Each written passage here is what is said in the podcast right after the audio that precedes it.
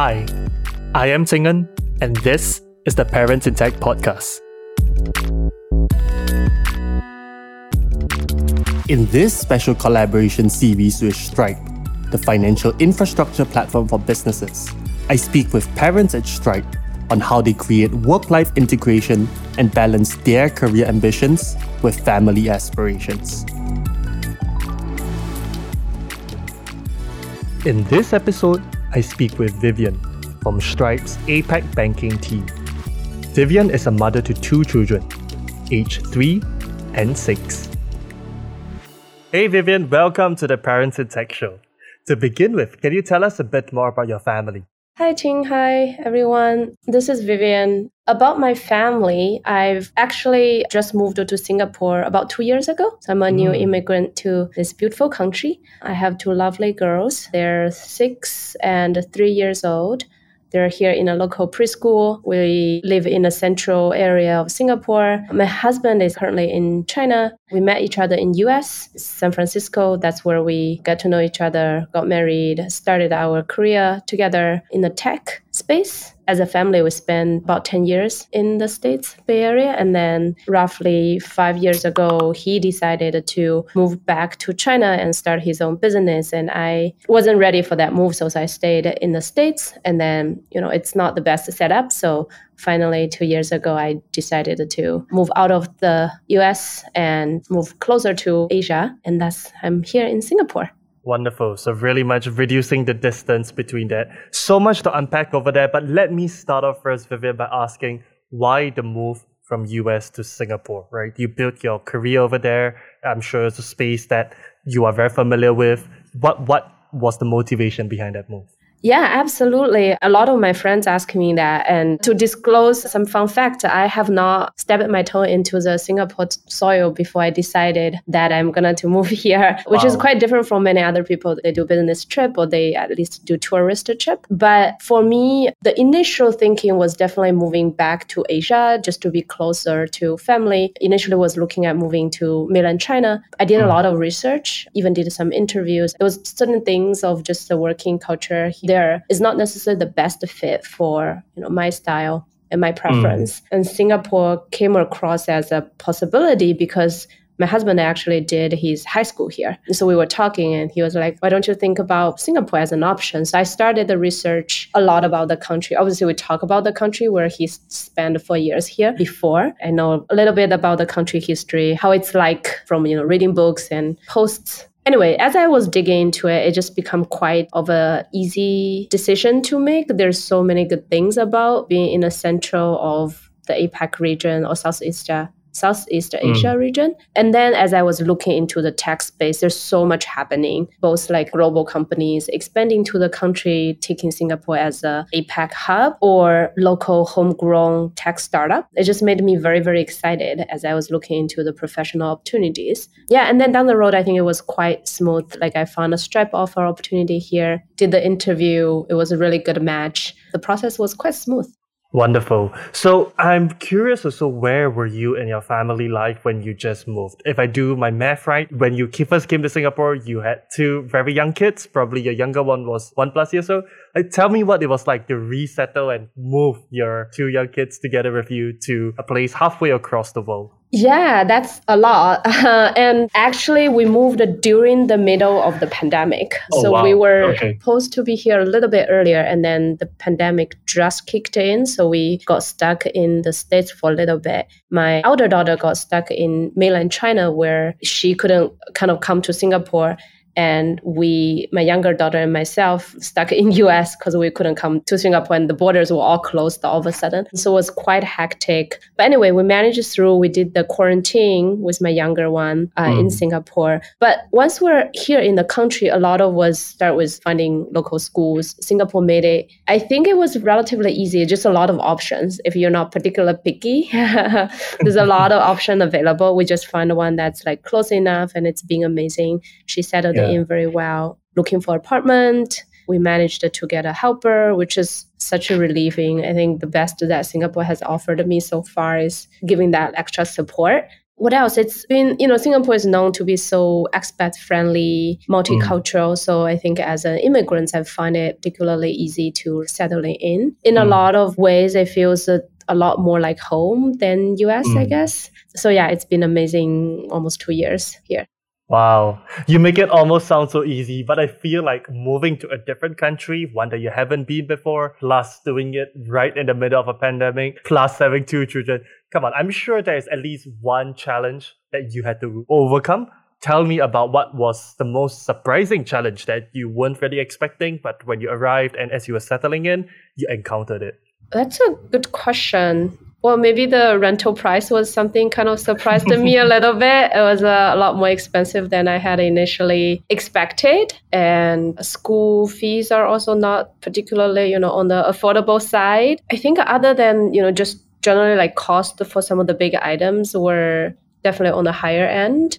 Otherwise, weather is a concern, but to be frank, I mentally prepared myself this to be a place where it's really hot. Other than mm. the fact we cannot go out during mid of the day, I find it to be pretty manageable. If there's anything, I think there's more challenges with like toddler Talibot 2 and now yes. she's 3, uh, which is like very general parenting challenges. I don't think there's anything Singapore specifically imposed uh, here. It's just more like kids at certain age is harder to cope with and then you have to balance out with you know work. Yeah Got it. And on that front, I also want to ask because you moved to a new place and presumably a new company, a new role. Certainly, there's a lot at work that you get to deal with. And I think a big part of doing a new role, joining a new company, it's always the need to almost prove yourself, show that you're delivering value first. And especially for yourself in a leadership role, you have people who are looking up to you. So I'm curious as to what were some of the strategies or tactics for you to really cope with that initial settling in, which is not too long ago, right? Just two years. Yeah, yeah, totally. There is somewhat of putting a little bit more hours. I remember when my younger ones were like two years when I first started working here mm. as a new member, I was just so excited to learn. So inevitably you kind of work a little bit extra hour to speed up your ramp up. And I think the school here offers a pretty long hour, which has been beneficial. So I'm able to like stretch out to the time that I can focus at work while mm. kids is at school. There's definitely a lot of like specific tech context here that I think my years of experience in other companies before joining Stripe Singapore has helped mentally prepare a lot of Silicon Valley tech companies have similar working structure, organizational structure and expectations. So that's actually a good realization. When I was making a particular decision on whether to join a homegrown company here, which could be really exciting and probably have a more upside versus a US company expanded to Singapore, I gave a lot of thought thoughts. But one of the reasons that I settled in a US company like Stripe, in addition to, you know, the company itself being a really good company, yep. a lot of it is that it doesn't give me a lot of easy time given that a lot of cultural and ways of operating is inherited from a US company, which I'm decently familiar with. So I think that in terms of like professional working culture, there hasn't been too much of a shift. That definitely helped me settling in and ramping up fast. Got it. And being a woman tech leader, now tell me how that is like, I guess, both in Silicon Valley and also in Singapore, because I would still say it's still the exception rather than the norm, at least from what I see. I would love to be corrected on that. But yeah, tell me about what the state of things are, how things have changed in your career. Tell me a bit more about that. Yeah, totally. Let's see. I've always been somewhat of a minority, right? Because mm. I started with a software engineer, which female is a minority in that role, and then I transitioned to be a engineer manager and also a minority in that group. In general, I think both US and Singapore, and maybe now like developed country as a whole, has been realizing more and more that there's unconscious gender bias or structural mm. biases that people are keen to kind of overcome or correct. So in some ways, everyone is trying to put extra support. There's so many kind of social groups different forums, books, and TED Talks to share tips of female or like minorities in those fields, how they overcome some of the biases, how do they really mm-hmm. stands out. So I think I'm actually one of the kind of smaller cohort probably benefited from some of the social shift. Mm-hmm. Personally, I'm very appreciative of that. Throughout my career, I had a lot of mentors, a lot of support from different companies that I've worked. They're all very supportive of like female in tech, female in leadership. Coming to Singapore specifically, I think like this social structure of helper and just all the logistic convenience brought by this country is so crucial. my personal life quality has increased dramatically ever since moving to Singapore, where I'm able to carve out a little bit my personal time whether it's workout, whether it's like reading, whether it's social with my friends and coworkers. Singapore has been able to offer that structure support mm. that I can afford it. Whereas in US, I think that's a little bit harder because it's really hard to find domestic help. So then after work, all I do is fully dedicated to homework and kids stuff. Hmm, got it. So it sounds like there's a lot more resources, platforms, people to speak to. So I'm gonna ask you, what is one advice or one takeaway you had that really stuck and where did that come from? In terms of like female in leadership?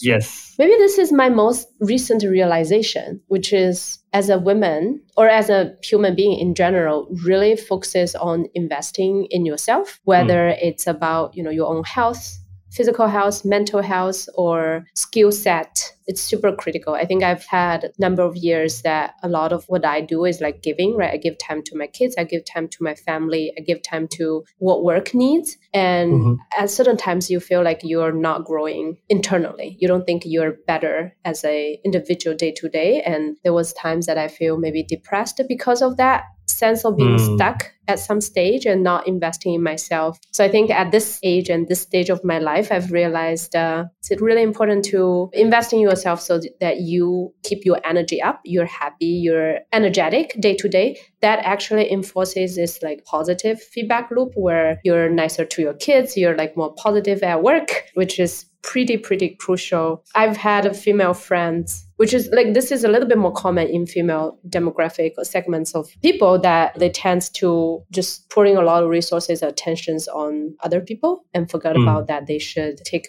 Yes. So what does taking good care of yourself look like? Because like you said, we all go through tough days. There's always slumps. And a big part about being a parent is that you don't want to bring that back to your kids, to your family. So what are ways for you to maintain and keep that up? I would say, like get yourself out of these challenging situations. Yeah, totally. It's constant balance that I strike for myself, especially lately. I think these days I have been a lot more deliberate about carving out time for myself mm. and then deliberately prioritize it as an example, I used to do yoga when I was younger. And then as life goes on, work and family and kids all takes your time. And I stopped practicing yoga probably for a number of years. And mm. then actually kind of since COVID, I started bringing back my habit.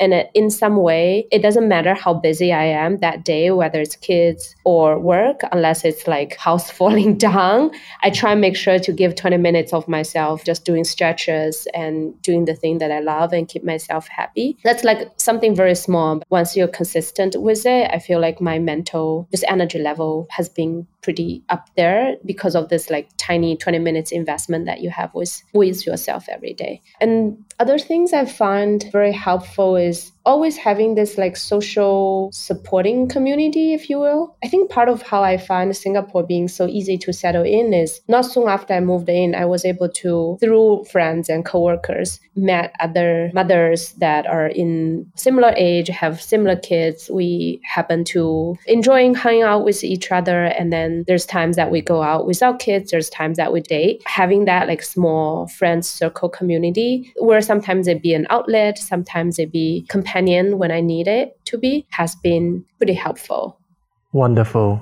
And so I want to also get a bit more advice on that, right? Because coming to a new place with a new job with two young kids, I think one of the biggest challenges that people always wonder is how do I even find the time, find the places to make friends? What was that journey like for you? And on hindsight, what do you think worked like or what do you think you did that led to you being able to build out the network pretty quickly yeah I think work has been good. Like we came here, we have coworkers with kids. That has been mm-hmm. a really good channel. I happen to have some friends through my husband's younger experience or tenure at uh, Singapore. So he introduced some folks. I have one fun story, which was I think Facebook had some very mm. explicit channels about like Singapore expats. So I used to read the posts there. I asked a question, and someone nice. was nice enough to give me a lot of suggestions. And actually, I joined the school that she recommended, and then turned out our kids were similar age. So I think Singapore, in that sense, you know, expats particularly, seems to have a tight uh, network. I found that to be a fun interaction, and you know we've evolved over time since the first interaction. But you know we hang out off work, etc. Yeah, generally it takes time, but I think you can balance it with you know taking the kids out so that it's a play date. mm. um, and then the other thing, as I said, is try allocate time for yourself. So if you have helper, you have babysitter. Oh, for the first six months in Singapore, I didn't have a helper or maybe 10 months, I didn't have helper. Oh, wow. So I hired babysitter on right. demand so they okay. could help me sit the kids, which is quite crucial. Yeah, I think just like use the resources that you could find through different channels to take some of the weight off your shoulder. Got it. Okay, you're gonna humor me for the first. It's just crazy to me because I only have one daughter. She's going to turn two soon, but I definitely need help. So what was it like for that babysitter? Was it the babysitter coming in to cover the time when you were at work and then at the evenings it was just you? Like tell me a bit more about what happened in those months. Oh yeah, yeah. As soon as we landed, not far, almost the next day, like we put my kids to a preschool. So we started the school ah. searching when we were remote. So that's one. So as soon as possible, I need to put her in the school. But after that, it's like off school hours. I try to find helpers. There's like really good app, different, mm. actually different kinds of app I've tried that they can come in and do some home cleaning and spend yeah. time with the kids. Yeah. It stands out to me, Vivian, that you're someone who's very adaptable and being able to plan meticulously in advance. But I'm curious for both of your children were there any challenges with the adjustments when they first came? Were there parts like whether it's cuisine, the ways of working, the weather that they didn't like, they weren't used to? Because I know West Coast, West Coast, and I think a big part of that is the beautiful weather that you get. Yeah, totally. My elder daughter had a bit of language barrier. Believe it or not, she spent most of the time in the States, but then we give her most of the exposures in Chinese. So she was mm. not as fluent in English as probably similar ages who is like English native speaker. So when she first came to here, it was bilingual, but there's definitely some expectations of level of proficiency of English. She couldn't quite cope with or meet right. the bar. So I think for the first few months, she had a little bit like resistant in going to school. Mm. And it's a new environment. She doesn't necessarily know her friends yet. And half of the time, she couldn't quite understand what people are saying, or maybe 40% of the time. Her personality kind of shifted from used to be a very talkative, expressive kids to a little bit more quiet. It took a bit of an adjustment, but I wasn't particularly worried because I know kids young age will learn fast enough. So I just yep. keep pushing her, send her to school while sometimes there's tears on her face. I try to give her extra English materials, online courses offline, so then she can like catch up. I don't think mm. it took long, but language barrier I think was where it had the most apparent impact mm. when she moved here. Yeah, that's probably the main thing. And she misses her old friends who's yep. not here, right? So it takes a bit of time to re-establish her little kind of network. But that probably solved faster enough that like once she grasped the language, she started to have friends. Now she's such a happy girl in her class. That's wonderful. And so maybe if I had asked you to turn back the clock two years, Vivian, was there anything that you would have done differently whether as a mom or at the workplace, with making the adjustment and transition? Maybe to give my elder daughter more exposure to English back then. Okay. That's probably the main thing. Otherwise, I wish I had uh, moved to Singapore earlier. because uh, it's, a, it's such a great opportunity. And also, maybe tell me a bit more about Stripe how did they facilitate that adjustment? Because starting a new job, I'm sure there's established set of practices and all that, but I guess for you, it was slightly different. You were moving from a new country altogether. Tell me a bit more about how they supported that process. Yeah, no, Stripe has been amazing in supporting that process. I essentially interview go went through the process in US. I was mm. physically in US, talked to most of the US team, did some Zoom call with Singapore based team members. They sponsored my visa application or work pass application, which lucky enough, I think back then was able to get the pass. What else? I think there was like my manager back then was in Singapore while myself is in US. So there was a few months time I was working from US with mm-hmm. Singapore team. So I had to shift my hour to late night in US time zone, but you know, daytime here in Singapore. Folks were accommodating. They never demanded me to work like extremely late hours. We heavily rely on written communication. Mm. That's a big part of our culture. And I think that has been a plus for situations like COVID or you have to work a little bit remote. What else? I think generally because Stripe had like offices in US and Singapore, so there's mm-hmm. like a base both side. That has been very helpful. I was able to go to the offices in US and Singapore. Um, nice. Um, there's people both sides. We had the like lawyers who helped me prepare all those docs. Part of the relocation package, they send someone to kind of tour me around the country. So that has been a big relief. They help to ship my stuff. Generally, I feel like it's very considerate, well packaged. Uh, oh, the other thing, they offer what do I call 30 day accommodation for temporary housing when we ah, first land, okay. which made a huge difference, right? I had 30 days of time to like lock Settle in a yeah, yes. lock in a rate, lock in an apartment. I would say the most critical thing to just take one big item off your immediate urgent list uh, sounds like that incredible support, and it comes in a whole combination of small things that add up to really make that whole experience a lot easier, right? And I'm glad that you made the transition very smoothly. You and your family are well settled down in Singapore now. So, Vivian, to wrap up today's conversation, if there's one lesson that you have learned as a parent in tech, what would that be? Let me try to make this a little bit shorter, but essentially, I have seen a lot of synergies between being a parent and being a technical engineering manager. And it's funny, the more I spend time being a manager and being a parent, the more I realize that there's a lot of overlap. Like I've learned from how to deal with my toddlers, how to communicate with them, and applied the same technique in like how to communicate at work. I've learned how to giving feedback to my team members, sometimes you know constructive feedback for areas of improvement. Applying mm. that technique in coaching my kids to behave differently. So that part has been interesting to see, and I think sometimes high leverage because I kind of learn mutual ways yeah, that's something fun that useful to share with someone else. I love that. How you are at the workplace, the lessons as a leader, you take it back home, and I'm sure vice versa.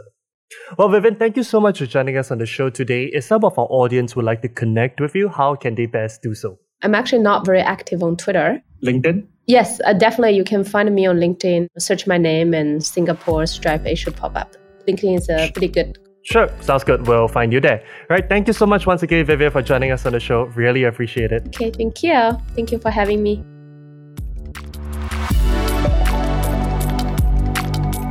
Thanks for listening to the Parents in Tech podcast with me, your host, Tsing We hope you were inspired on how to raise kids and build companies. To catch up on earlier episodes or stay updated with upcoming ones, head over to www www.parents.fm to join our community of parents in tech. There, you can also drop me a question, idea, feedback, or suggestion. Once again, the website is www.parents.fm. That's all for this episode, folks. See you next time.